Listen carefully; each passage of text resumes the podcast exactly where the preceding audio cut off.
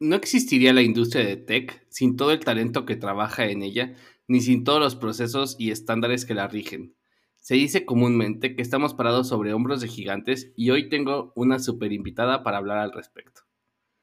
Bienvenidas y bienvenidos a Chile Mole Tech, un podcast donde yo, Mariano Rentería, busco hablar sobre temas de tecnología con un enfoque y cariño especial a temas de TI. Bueno, pues bienvenidos todos Hoy tengo una super invitada con quien de vez en cuando me pongo a, platicar en Twitter. Ella es la doctora Hanna Octava. Tiene un doctorado en matemáticas por la Universidad de Varsovia, Polonia. Y a partir de 1983 se ha desempeñado como profesora en la Universidad Nacional Autónoma de México, en la UNAM, en el área de ingeniería de software. Es hacedora de estándares nacionales e internacionales en ingeniería de software, como Microsoft, ISO IEC 29110, Quali B y es maestra y tutora de alumnos de doctorado, maestría y licenciatura, administradora de la cultura y la sociedad, perdón, admiradora de la cultura y la sociedad mexicana y sembradora de cactáceas.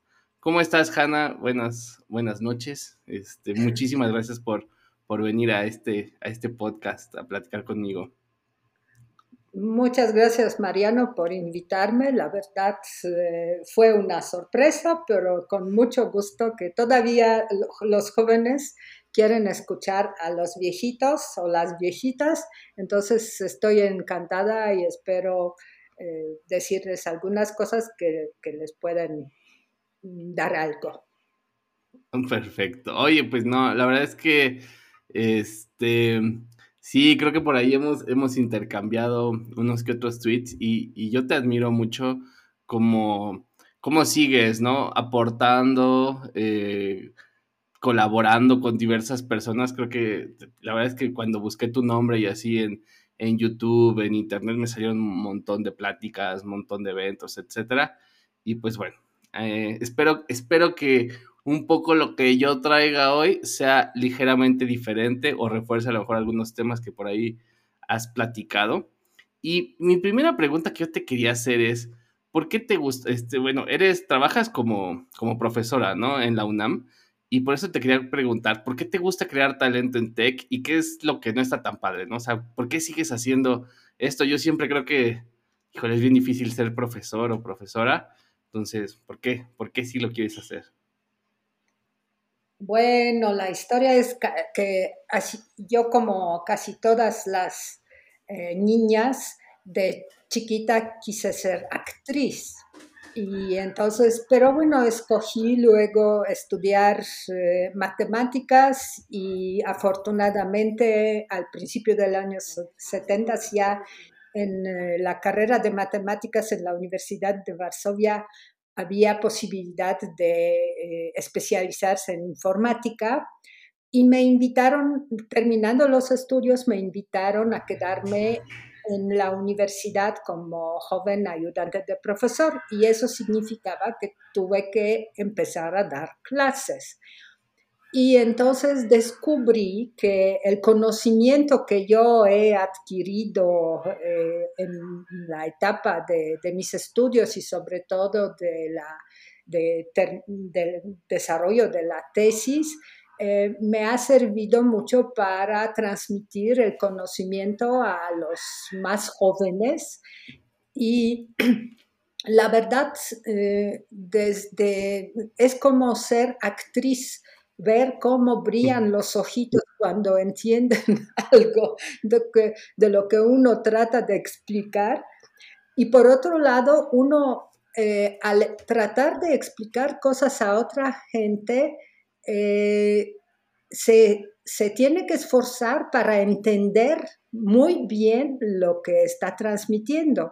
Entonces hay una satisfacción mutua cuando ves que te hacen caso y que, te comentan y agregan algo a lo que, lo que tú estás transmitiendo a otras eh, personas, pero también te da una satisfacción eh, personal eh, y yo sé que eh, tú también tienes ese gusanito de transmitir conocimiento para ver cómo reaccionan otros y disfrutan eh, que entendieron algo gracias a ti. Entonces es, es un... es una satisfacción que, realmente no se me ha quitado hasta, hasta este momento. Y lo que, si preguntas lo que no está tan padre, es justo cuando eh, tú te esfuerzas, pero ves que, que, tus alumnos no te pelan, no, no te hacen caso.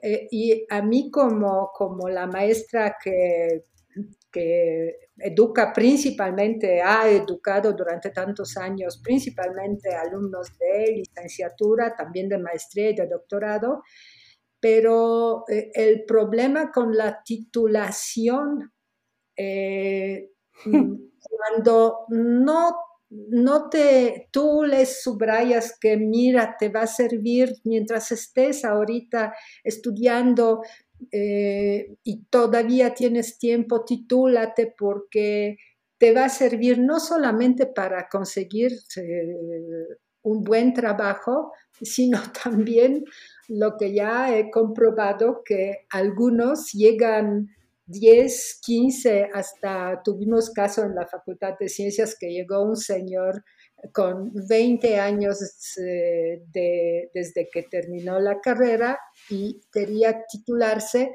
porque, y cuando le preguntamos por qué, dijo que porque eh, ahorita no tiene argumentos para convencer a sus hijos a que, a que estudien y terminen oh. sus estudios. Entonces, mucho ojo, esa, esa parte, eh, pero fin, varios también se dan cuenta eh, y tarde o temprano regresan y entonces eh, me dicen que tenía razón y eso, eso es luego padre apoyarlos para que finalmente se titulen. Entonces, dirías que tu primer trabajo fue ser maestra y ya de ahí te la seguiste. Sí, sí, y sigo, yo me considero principalmente maestra como mi primera em, labor profesora, pues. primaria, profesora, mm.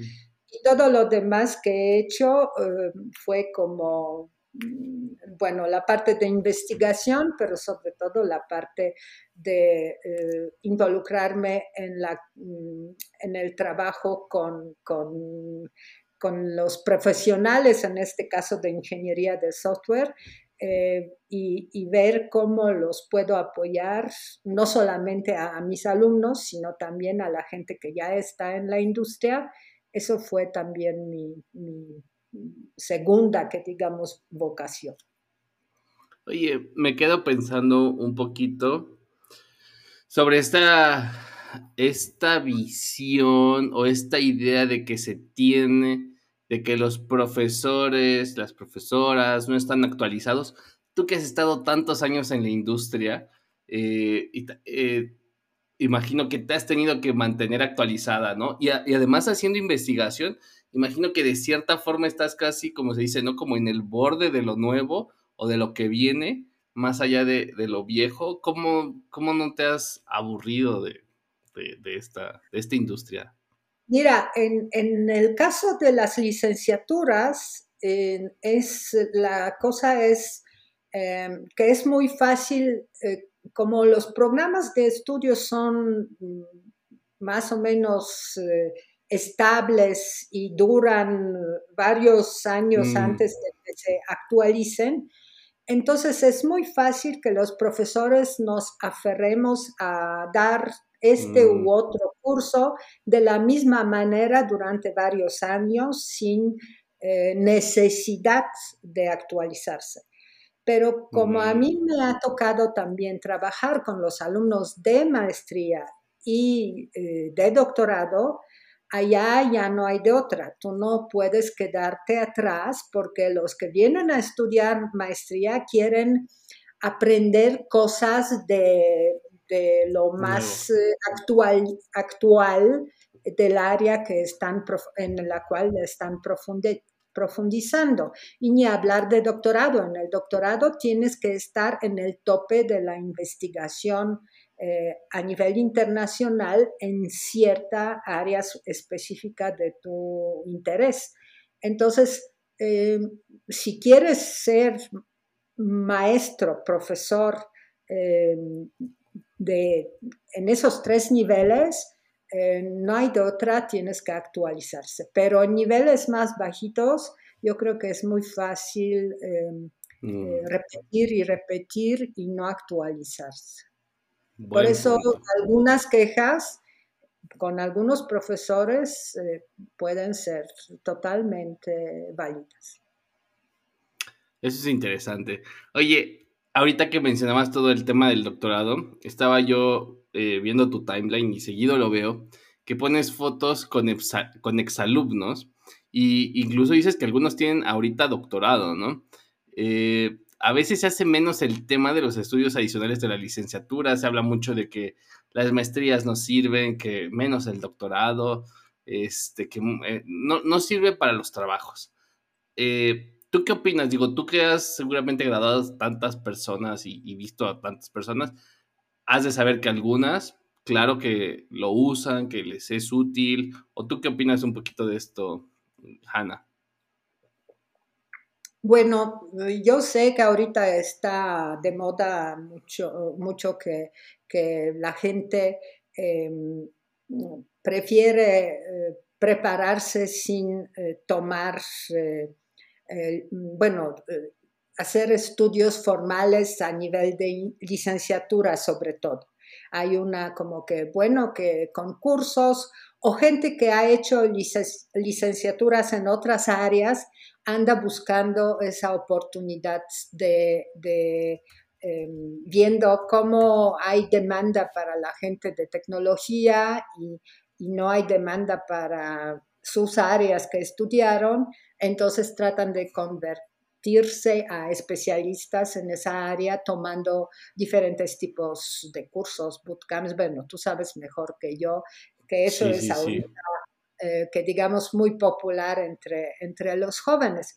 Yo lo entiendo muy bien. Eh, yo me acuerdo que cuando llegué a México en el año 83, llegué a la UNAM eh, y encontré, cuando pregunté qué es lo que puedo hacer aquí en, el IMAS, me encontré que me dijeron, aquí hay una maestría en ciencias de la computación y puedes dar las clases. Y yo encantada me incorporé, pero me he dado cuenta que en el año 83 todavía no existían las licenciaturas en la UNAM. Mm.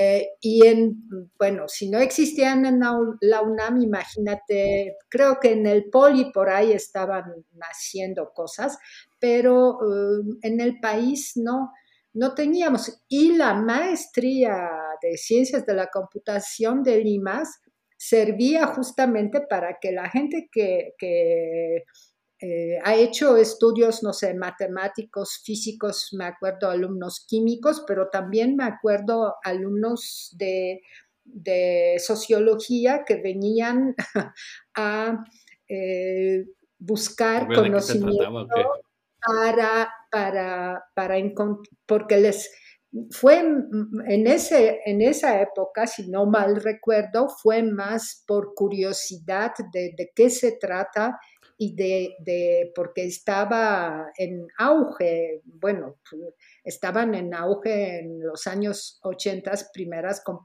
disponibilidad de computadoras eh, comerciales. Pero eh, entonces, em, entiendo esa y, sé que varios de ellos em, lograron a través de maestría prepararse lo suficiente eh, para poder entrar eh, en, eh, en, trabajo profesional de computación porque no había gente preparada en esas áreas. Entonces, yo entiendo esa, esa, esa situación actual, pero por mi experiencia yo veo que sobre todo estudiar una maestría, para los que han hecho licenciaturas, les recomiendo en las áreas de tecnología, les recomiendo que se vayan a sufrir eh, en, la vida real, eh, trabajando como desarrolladores eh, de, lo que, bueno, les toque, que que aprendan, que se topen con, con los problemas de la vida real, pero he visto con mucho agrado que estas personas, después de unos cuantos años, se dan cuenta que les falta una visión más, más completa de, de, lo que es el área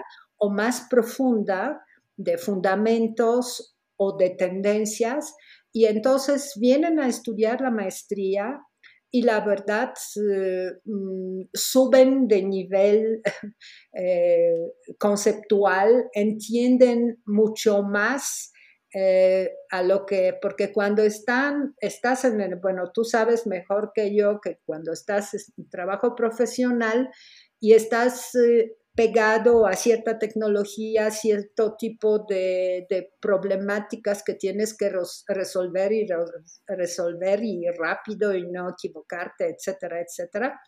Tienes poco espacio para em, ver lo que estás haciendo en un contexto más amplio y la maestría te da esas herramientas para que tú luego regresando después de dos años a la misma vida profesional, ya, ves las cosas de otra manera, puedes analizar los problemas, verlos en contextos eh, más amplios y compararlo con lo que has estudiado para mm, pues eh, avanzar mejor. Y entonces eh, la gente con maestría y eso he observado con mucho gusto sobre todo de mis 78 eh, titulados míos en los 39 años que han ocupado ya después de la maestría han ocupado los puestos mucho más atractivos mucho más que requieren de, más nivel, eh, hasta niveles directivos, y eso te abre panorama mucho más grande. Sí. Y para, los... Ajá. No, te iba a decir algo, algo que mencionas como dos palabras ahí que me gustan, ¿no? Una es el tema del contexto, ¿no? Después de haber trabajado, cursar la maestría te da contexto.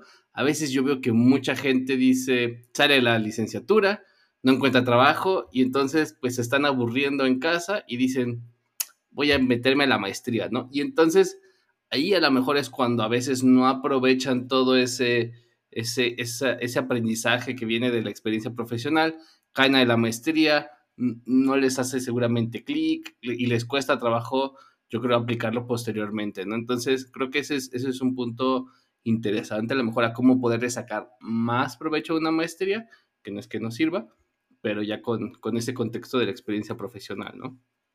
Sí, sobre todo en, en, las, en la gente que se quiere dedicar a desarrollo de software, evolución de software, todos los, eh, los sabores y, aplicaciones, eh, que sí em, a ellos no les recomiendo que de licenciatura eh, suben luego, luego a la maestría, porque no, no, no, como tú dices, no, no, no, entienden bien eh, la diferencia de lo que se les está transmitiendo.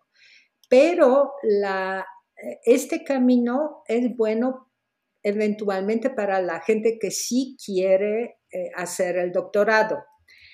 Pero para el mm. doctorado realmente hay que tener un perfil muy eh, muy particular. Tiene que ser gente, primero que es muy buena en, la teoría de, computación, en la parte de matemáticas, entender muy bien estos, eh, tener muy buenos, que digamos, conocimientos desde la licenciatura, pero también tiene que ser gente que tiene una curiosidad eh, eh, y, búsqueda de cosas eh, nuevas, ya como que su, forma de ser.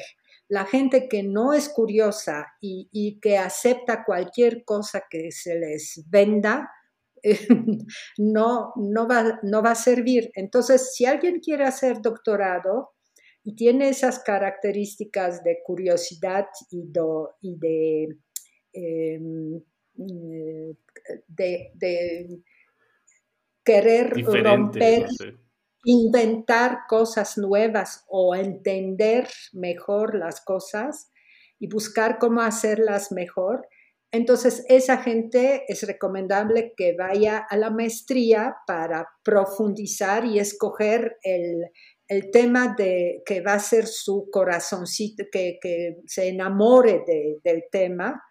Y una vez profundizado en, en ese tema, ya puede brincar al doctorado para ir buscando nuevas, eh, nuevos horizontes, eh, investigar, inventar, experimentar, hasta encontrar cosas que, son nuevas y que se pueden presumir publicar y, con eso uno puede, pero la gente que quiera hacer doctorado, que tiene esas características, tiene que también saber que una vez hecho el doctorado, prácticamente el camino profesional es normalmente camino académico, que no es tan mm. bien remunerado y sobre todo en México todavía las empresas de, que se dedican a, esas áreas como que no todavía no, eh,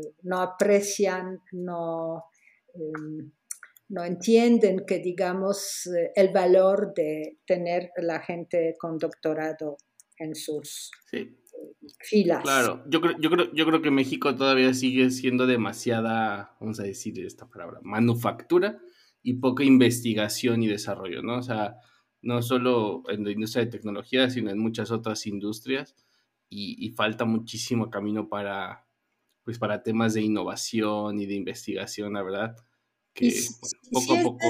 y es, es, desgraciadamente así es, pero eh, justamente en el caso de desarrollo de software podríamos romper, porque es hmm. mucho más eh, difícil que México eh, desarrolle su propia tecnología, no sé, automotriz o de... Un microchip, una cosa así. Pero que México, la gente en México desarrolle sus propias innovaciones de software, yo creo que eso mm, te aseguro que, ya tenemos manos de obra, más bien tenemos cabezas de obra y nada más que creo que mm, es, falta de, creer en uno mismo, ¿no? En, el propio, en propias habilidades de la gente mexicana, pero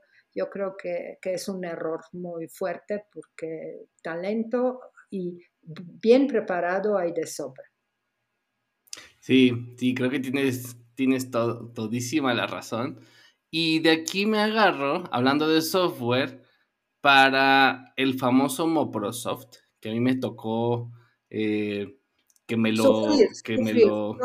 No, no, puedes decir. me, lo tocó que me lo sugirieran en la escuela y que, y que por, en, la licenciatura y que fuera como lo que nos vendían, como la, forma de que...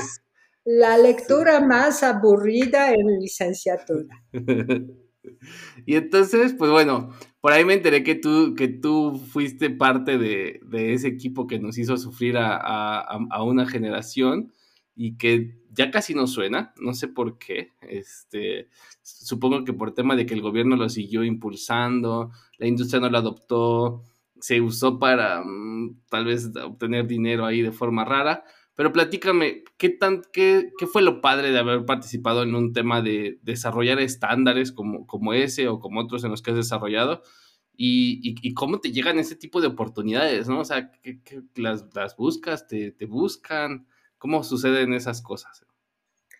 Bueno, aquí la historia ya lo he contado en, varios foros, voy a tratar lo más breve posible, pero todo surgió eh, de, por una casualidad realmente que, se juntaron las estrellas. Por un lado, eh, por un lado a finales de los años eh, noventas, yo personalmente, en vez tuve derecho de año sabático y en vez de irme a otra universidad y colaborar con otras, otros investigadores, eh, me decidí tomar mi sabático y apoyar en IBM de México mm. en la adopción de, en este caso fue primero ISO 9001, eh, gestión de calidad y, eh, y CMM, ya CM, primero CMM y luego CMMI. Y esa experiencia de ver cómo se sufre en la vida real el desarrollo de software, eh, pues ha causado que, yo me interesé por conocer cómo es eh, realmente la práctica de ingeniería de software. Y por otro lado a los, mm, a los primeros eh, mm, em, emprendedores mexicanos que creaban las primeras eh, micro y pequeñas empresas de desarrollo de software en México, se me acercaron porque dijeron, bueno, esa es profesora de la UNAM, pero está en IBM y a ver y no sé qué, empezamos a hacer reuniones de círculo de calidad de software y al final en 90 tuvieron tanto éxito y fueron reuniones presenciales en la Ciudad de México, pero venía un una vez al mes una persona de Guadalajara para asistir porque parecía tan interesante.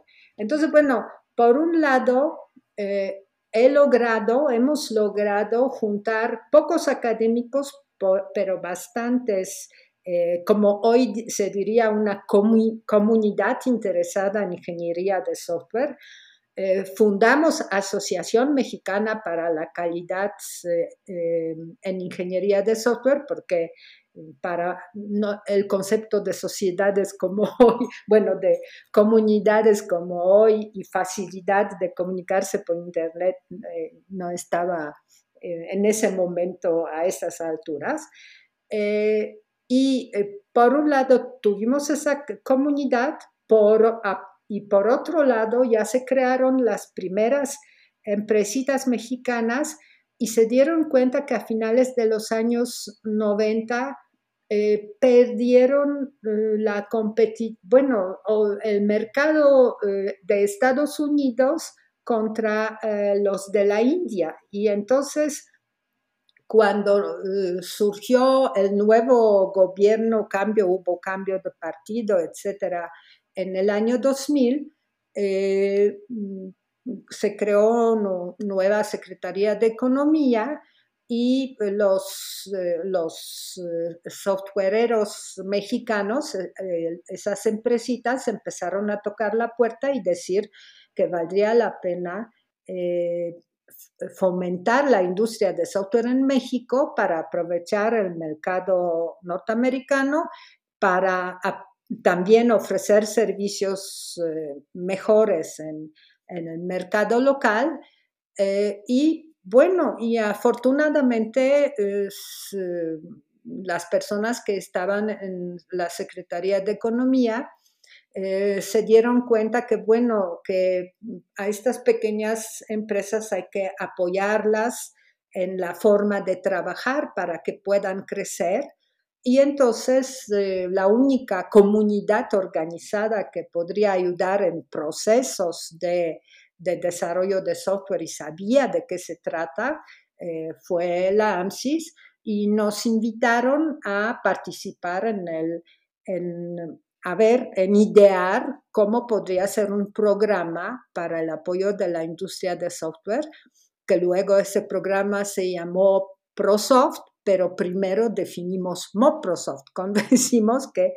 que eh, AMSIS es capaz de definir, eh, extraer de los, de los modelos que como CMMI y, y estándar ISO 9001, extraer cosas más importantes y sintetizarlos en lo mínimo necesario para pequeñas empresas de desarrollo de software para que puedan crecer.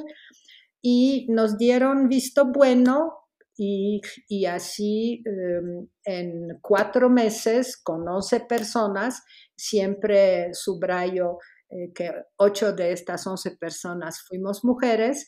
Yo como eh, en este momento fui presidente de la AMSIS, pues y además como la profesora de la UNAM, entonces me volví una coordinadora natural de ese proyecto.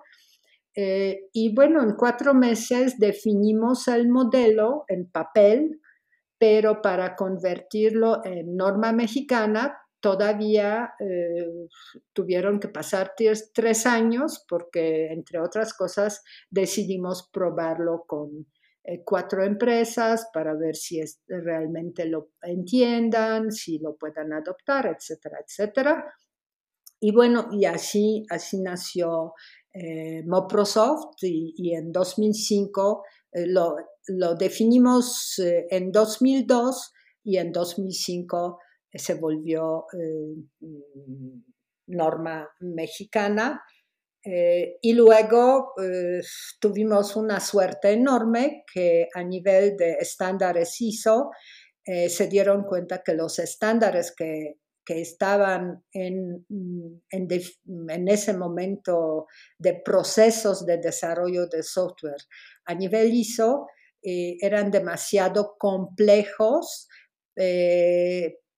y, hicieron también unos estudios para darse cuenta que a nivel mundial 95% de empresas eh, de desarrollo de software eran micro y pequeñas. Entonces nos, nos encontramos por destino, otra vez se juntaron las estrellas y nos invitaron a presentar Moprosoft en 2006 en Tailandia en una reunión y cuando vieron lo que hemos hecho, dijeron, órale, esto va a ser un nuevo, la base para un nuevo estándar internacional para very small entities, pero este trabajo, como es trabajo donde hay que poner países y mucha gente en, en, en acuerdo, este trabajo sí nos costó 10 añitos para convertir los procesos básicos de Microsoft en eh, eh, diferentes dos partes del estándar eh, ISO-IEC 29110. Amén. De esto puedo hablar horas y horas. Está bien. Oye, pero ah, siempre he querido hablar de esto, pero un estándar para pymes no suena como algo demasiado demasiado o, es algo que... O, será que no había una... Estábamos todos buscando soluciones en ese momento y no había una guía para trabajar, ¿no? O sea, creo yo que... ¿Qué, opinas de, este tema, no? O sea, suena a veces... El tema de los estándares es un tema como tan, tan, tan, tan amplio, ¿no?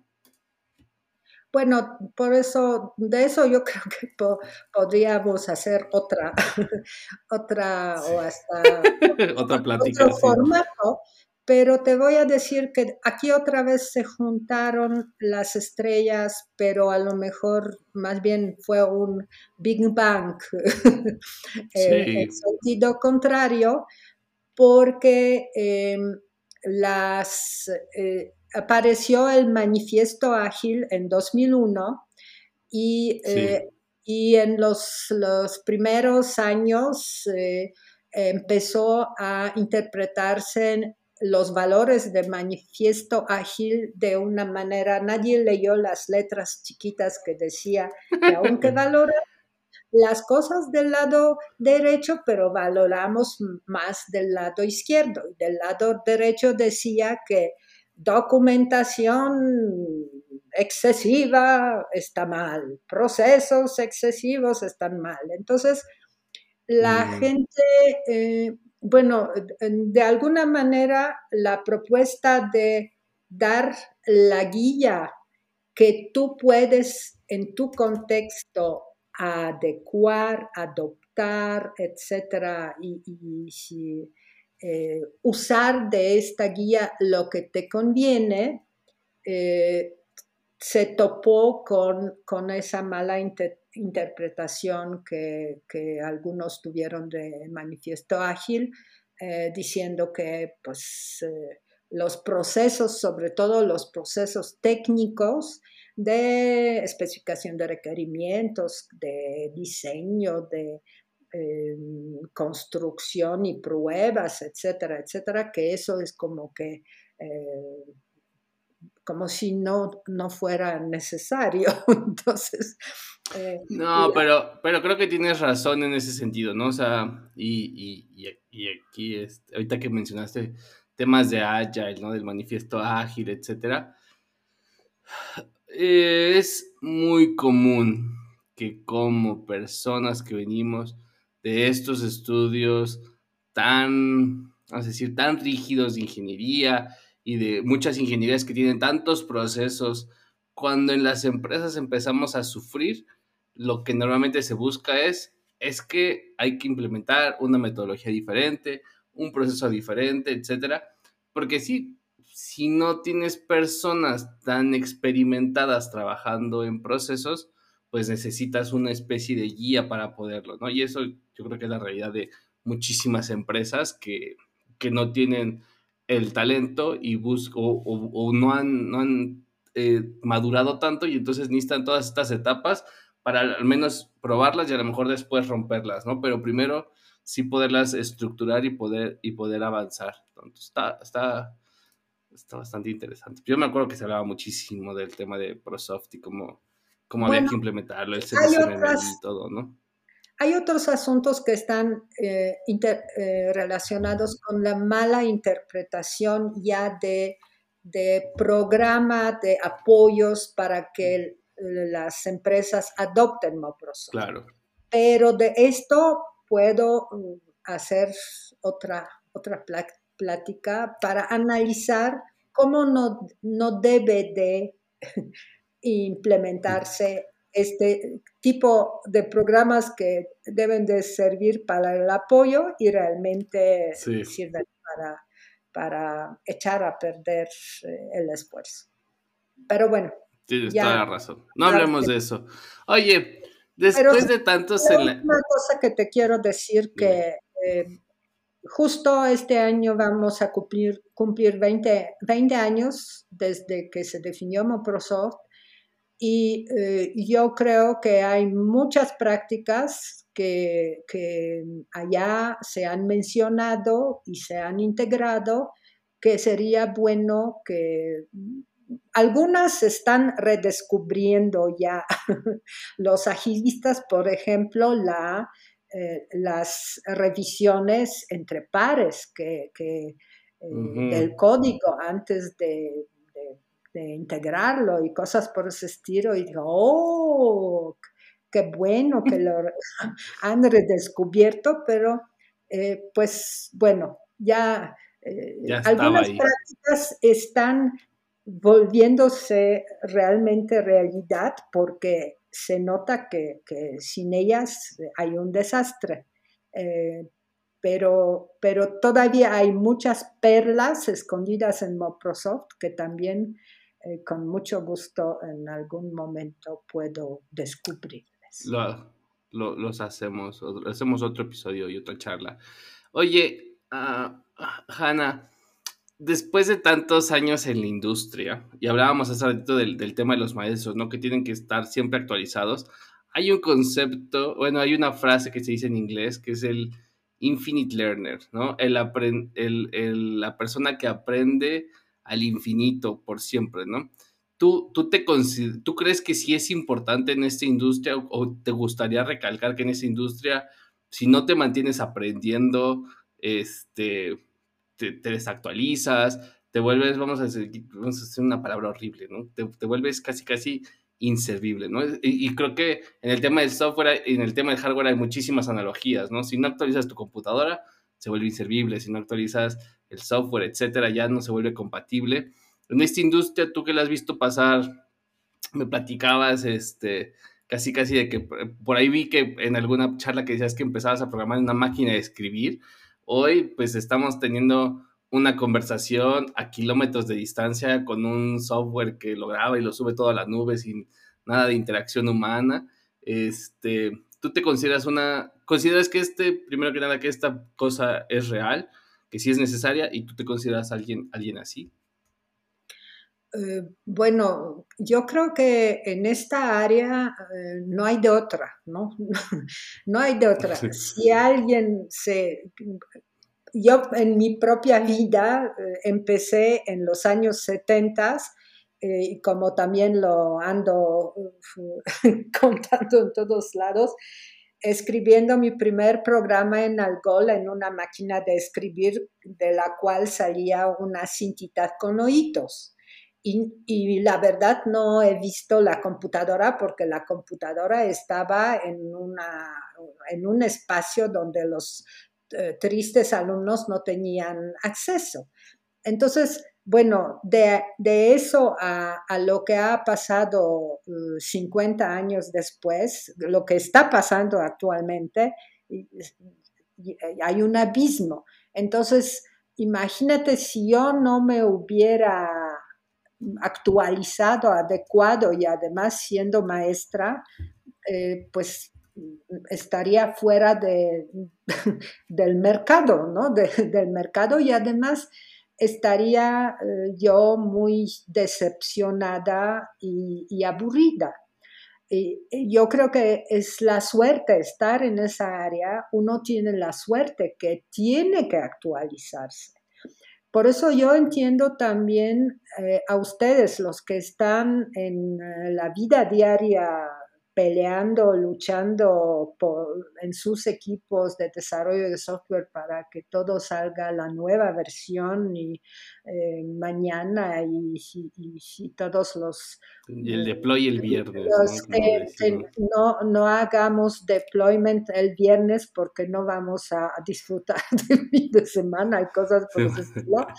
Es, es, esa angustia que están ustedes viviendo eh, y yo entiendo que con esa angustia del trabajo es muy difícil encontrar espacios para todavía a veces para actualizarse. Pero bueno, tú eres ejemplo y otros que, que sigo en Twitter de, de, que eso es posible y que más bien es indispensable y afortunadamente eso trae una satisfacción a la, como tú sabes, a la persona que, que lo hace, que aparte de sufrir su vida profesional normal, al aprender cosas nuevas y, entenderlo y aplicarlo en tu propio trabajo, pero también transmitirlo a otras personas, te da una satisfacción enorme. Entonces, bueno, si alguien no lo hace, simplemente va, va, a quedarse frustrado y, no va a poder eh, mantenerse eh, con gusto. Yo ahorita, bueno, eh, ya muchos saben que, que estoy tratando este año de, de jubilarme ya de la UNAM pero eso no significa que quiero, que me voy a, a, despedir de actualizarme. Eh, eh, justo en, los últimos meses me cayeron en mis manos dos libros que me parecieron fantásticos y los, les quiero compartir eso con ustedes. Una sobre Agile Conversations y otra, eh, una propuesta de revisión de, precisamente de Manifiesto Ágil y sus consecuencias, que se llama Agile 2. Eh, y los dos libros me han mm, abierto nuevos horizontes que, eh, donde la convivencia humana, que la verdad, aparte de enseñar eh, la parte técnica de computación y de fundamentos matemáticos de la computación, deberíamos enseñar sociología en la, hmm. Eh, colaboración en equipos, eh, niveles de eh, niveles de madurez de equipos para entendernos y cómo convencer para agarrar confianza, para quitar los miedos, para tomar de decisiones y, aprovechando lo más que se pueda toda la personalidad y en allá hay dos, hay muchos tips para los líderes, eh, como una colección de, valores y principios dirigida a, los líderes en, eh, bueno, en la, en, la, el área de tecnología donde tienen que, que, lidiar con muchísimas cosas, pero está enfocado en la parte precisamente de relaciones humanas eh, y cómo tratar a, a la gente para para que la gente esté motivada, no angustiada y que por lo tanto se sienta bien y trabaja bien y todos felices. Amén. Entonces, esas cosas son las que ahorita me, me, abren nuevos horizontes a pesar de que ya, ya, bueno, más bien quiero abrir una nueva etapa en mi vida donde este tipo de cosas puedo transmitir precisamente a los a los que no lo necesitan. Sí, yo no sé si son las nuevas generaciones, si son los nuevos proyectos, si son los nuevos tiempos, si es como debimos de haber sido siempre, pero pues muchísimo de la, de la, capacitación que toma uno ahora va muy, muy alineado con el cómo tratar a las otras personas, cómo poder ser, ser lidiar con conflictos, ¿no? Por ejemplo, a mí hay libros que me gustan y que realmente no son libros técnicos, el, el del proyecto este, de Phoenix Project, el, proyecto Phoenix, habla mucho, a, mí me gustó mucho porque me identifiqué con muchas situaciones que me han pasado en mi vida profesional, cuando hay una persona que no quiere colaborar, otra persona que olvida las cosas, los bomberazos que nos tocan vivir y cómo reaccionas a ellos y cómo cómo a veces no te das cuenta eh, cómo los vives, ¿no? Entonces, sí, yo soy, yo soy un fan de, Agile, del manifiesto, este, eh, pero, pero sí no tanto como de todas estas eh, cosas que se le han hecho alrededor, pero sí veo por ahí que viene el Agile 2, este, que busca resolver lo que algunas personas no gustan de, de las metodologías Agile. Oye, Hannah, eh, en tantos años de, trabajo en tecnología, ¿has conocido alguna persona que tú consideres una personalidad o una celebridad de tech, así que dijeras, ay, no me esperaba, no me esperaba realmente esto, este, y, qué tal, qué tal estuvo si, si es que te ocurrió? Bueno, tuve, tuve varias, afortunadamente gracias a, esos proyectos de estándares, tuve la oportunidad de conocer a, muchos, muchas personalidades del área de ingeniería de software, pero uno es como mi, ídolo, mi, mi eh, gurú, que es Ivar Jacobson que eh, cuando yo me adentré en, bueno, gracias a Simula 67, a finales de los, eh, a mitad de los 70 tuve oportunidad de conocer los conceptos de orientación a objetos y luego el primer libro de ingeniería de software que salió a principios de los 90 que se llamaba Object Oriented Software Engineering, eh, fue escrito por Ivar Jacobson. Y eh, yo cuando compré ese libro fue mi, bueno, uno de mis primeros como que libros eh, de cabecera de ingeniería de software. Y luego tuve la suerte, bueno, tuvimos la suerte en México que Ivar Jacobson en, a mitad de los 90 se juntó con otro grande Grady Bush y em, James Rumbaugh eh, en la empresa de Rational de Grady Bush.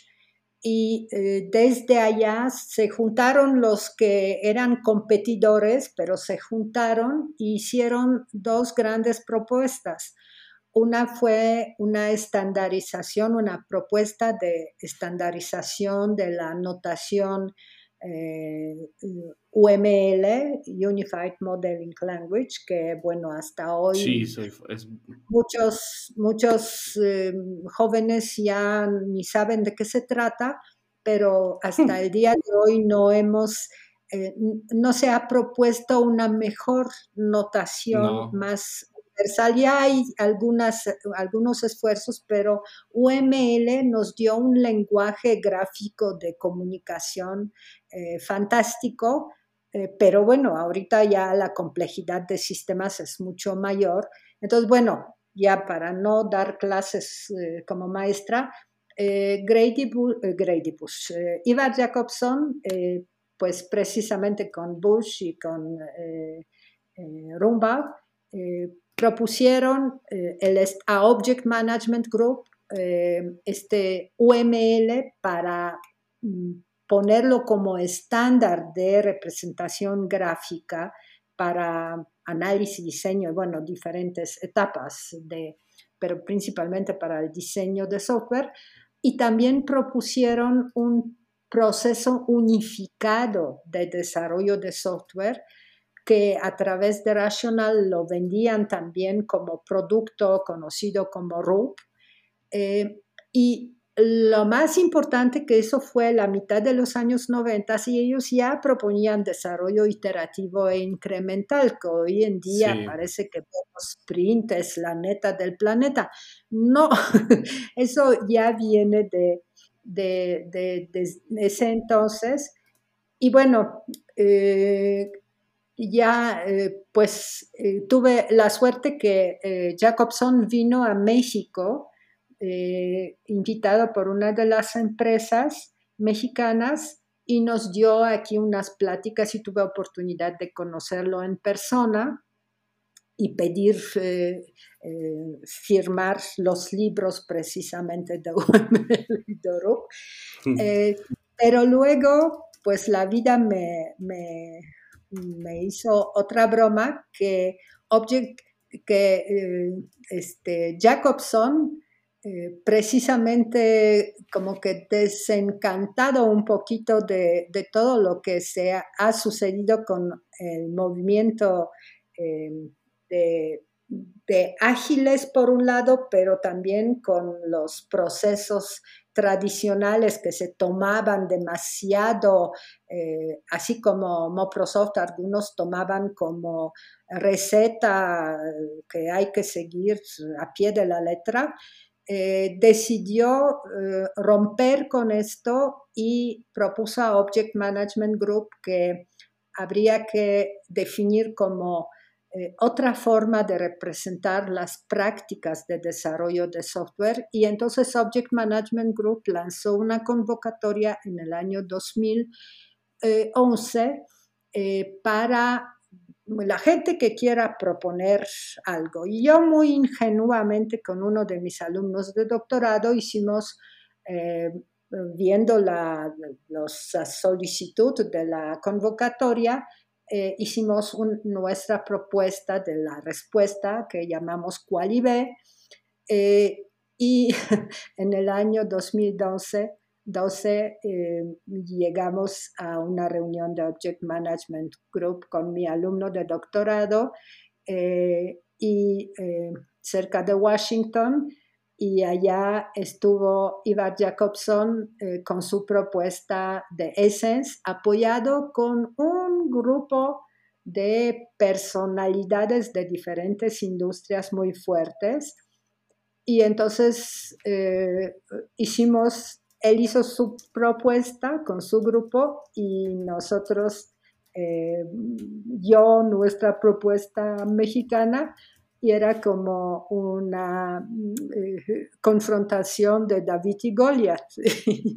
Pero simpático porque nos apoyaron y el grupo, grupo de Jacobson y la propia gente de Object Management Group, en vez de mandarnos a volar, como que como una profesora de México con un alumno de doctorado nos quieren proponer estándar para Object Management Group, que, que concentra las empresotas más grandes de tecnología del mundo.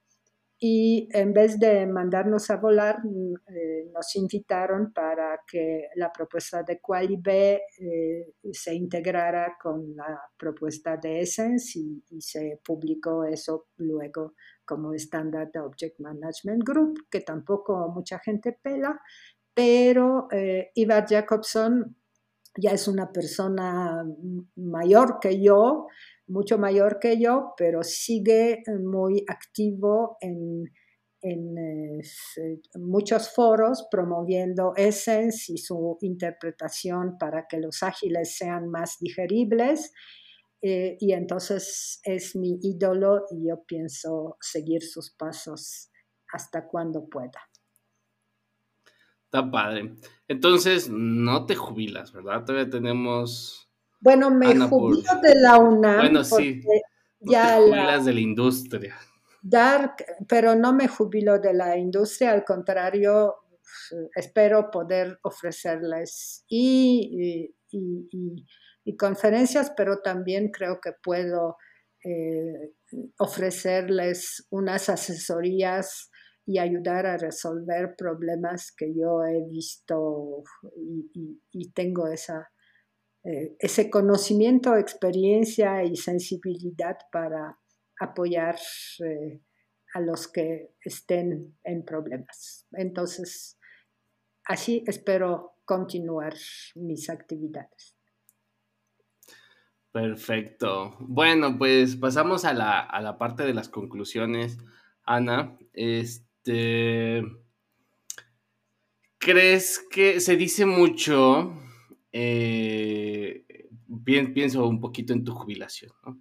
Pienso un poquito en tu jubilación y pienso como cuando una persona se va de una empresa o se dice que tú deberías de pensar, por ejemplo, yo en mi puesto, ¿no? Yo debería de pensar ¿a quién le dejaría mi puesto si yo me voy?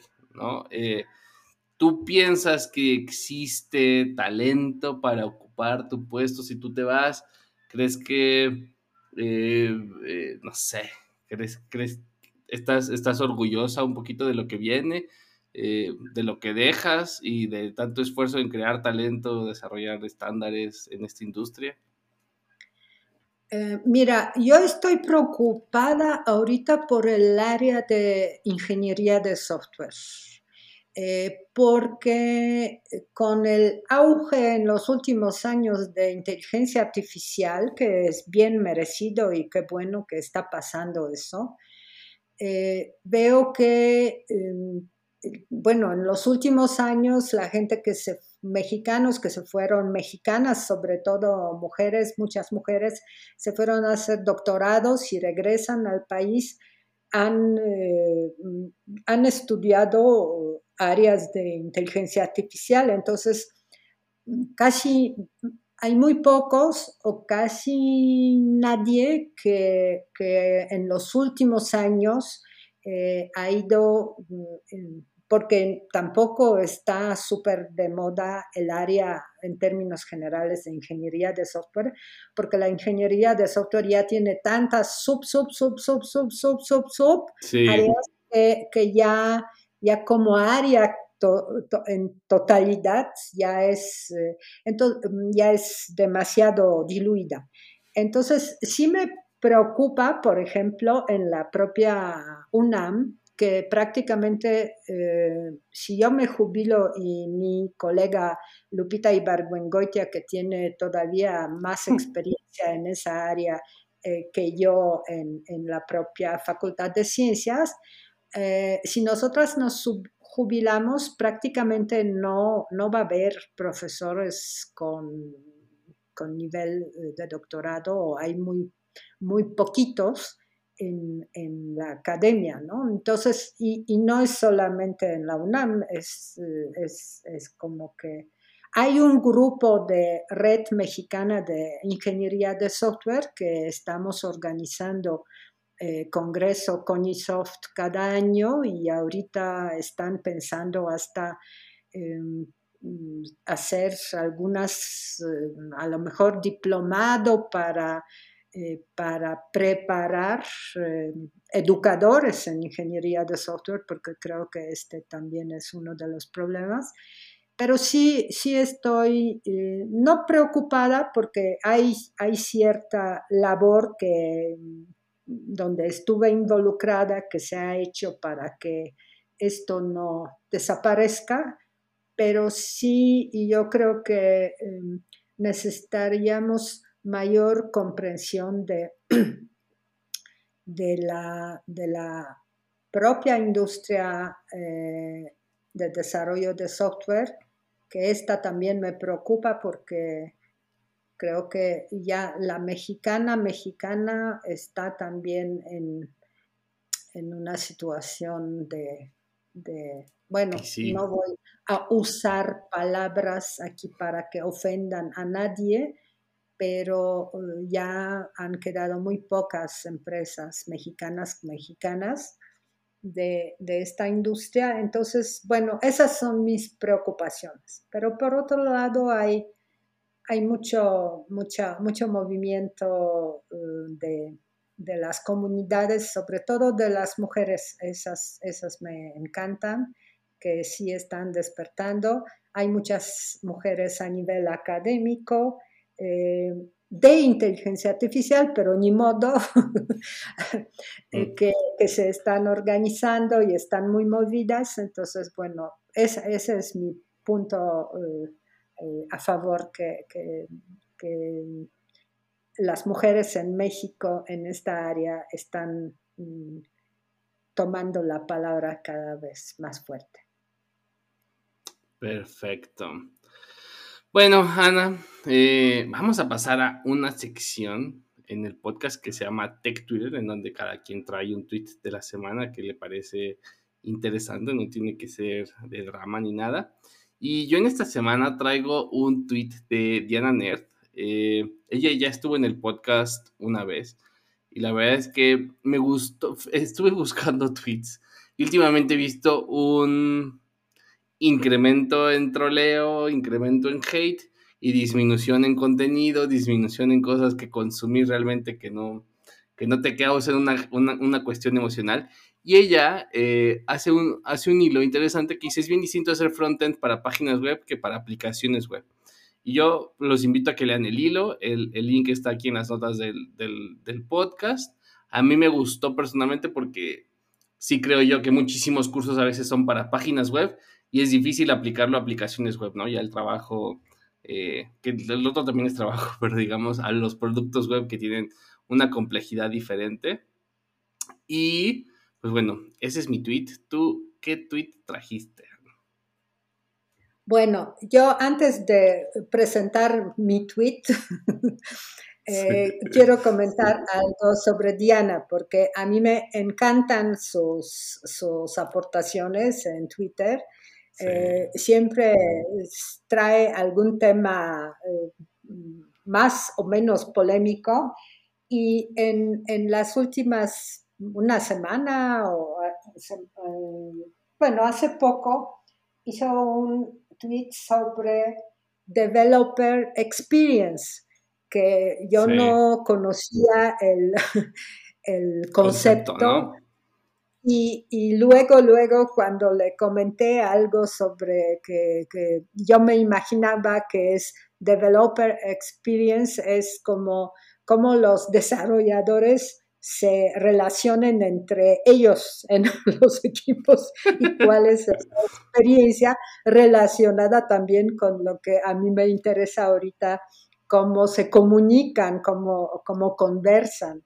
Eh, y, Diana luego, luego reaccionó y el mismo día o el día siguiente organizó ya una plática en la cual ah, ella y, se juntaron como 40, yo también me, apunté, bueno, para escuchar.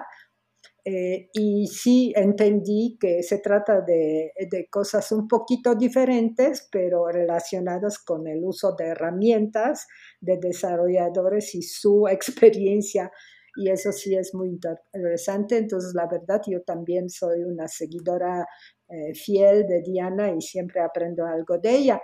Pero el Twitter que yo escogí fue tu Twitter de hace unos pocos, bueno, creo que de este fin de semana. Fue de ayer, creo, incluso, sí. que presumes la cerveza que estuviste tomando y yo eh, estuve sentada también en una mesa con la misma cerveza, entonces no me aguanté y, compartí contigo el gusto por, por, la misma cerveza que por razones de varias no, no vamos a mencionar, ¿verdad?, de qué marca se trata. Es correcto, no pasa nada, pero sí, la verdad es que sí, los domingos bueno, seguido me tomo una cerveza y, que fue, fue, fue, fue la casualidad eh, y la causalidad la que, la que nos tuvo ahí tomando la misma cerveza, Ana.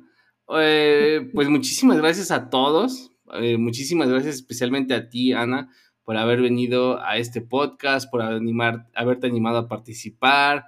La verdad es que para mí fue, fue, una, fue una charla interesante, hay, hay tantos temas de los cuales algún día creo nos tenemos que sentar a, platicar en, el lugar que tú, que tú gustes. Este, y pues nada, antes de irnos, no sé si nos puedes compartir cómo puede las personas seguirte, preguntarte cosas. La verdad es que yo personalmente he, visto que eres una persona súper, este, no sé, súper colaboradora, súper fácil de, en inglés se dice approachable, en español no sé cómo decirlo, pero súper fácil de acercarte a ella, ¿no? Entonces, pues si a alguien más este, le interesa todos los temas que has platicado y les interesa seguirte, ¿en dónde te pueden seguir? Pues ya me deshice de otros espacios eh, por, algunas razones, pero principalmente estoy tuiteando y soy fiel tuitera desde hace muchos años, entonces me encuentran como arroba Octava o arroba octava, ya no me acuerdo muy bien, pero en cualquiera de esas dos versiones. Y, em, y, bueno, y es porque mi correo electrónico solamente, bueno, lo pueden encontrar en la página web de la Facultad de Ciencias, eh, pero bueno, eh, soy más twittera y, contesto fácilmente hasta eh, mensajes directos. Sí, no, comprobado. pues muchísimas gracias, ¿no? Te lo repito. Y pues invito a todos a que sigan el podcast en redes sociales, en Twitter e Instagram, nos encuentran como arroba chilemolitec. suscríbanse al newsletter para que les mandemos stickers hasta su domicilio. Yo los invito a que me sigan en mis redes sociales también. En, Twitter eh, me encuentran como Mariano Rentería. También en YouTube tengo un canal que se llama Mariano Rentería, nada original. Y pues no olviden que si les gusta el podcast, recomiéndenlo a sus amigos y si no, a sus haters más cercanos.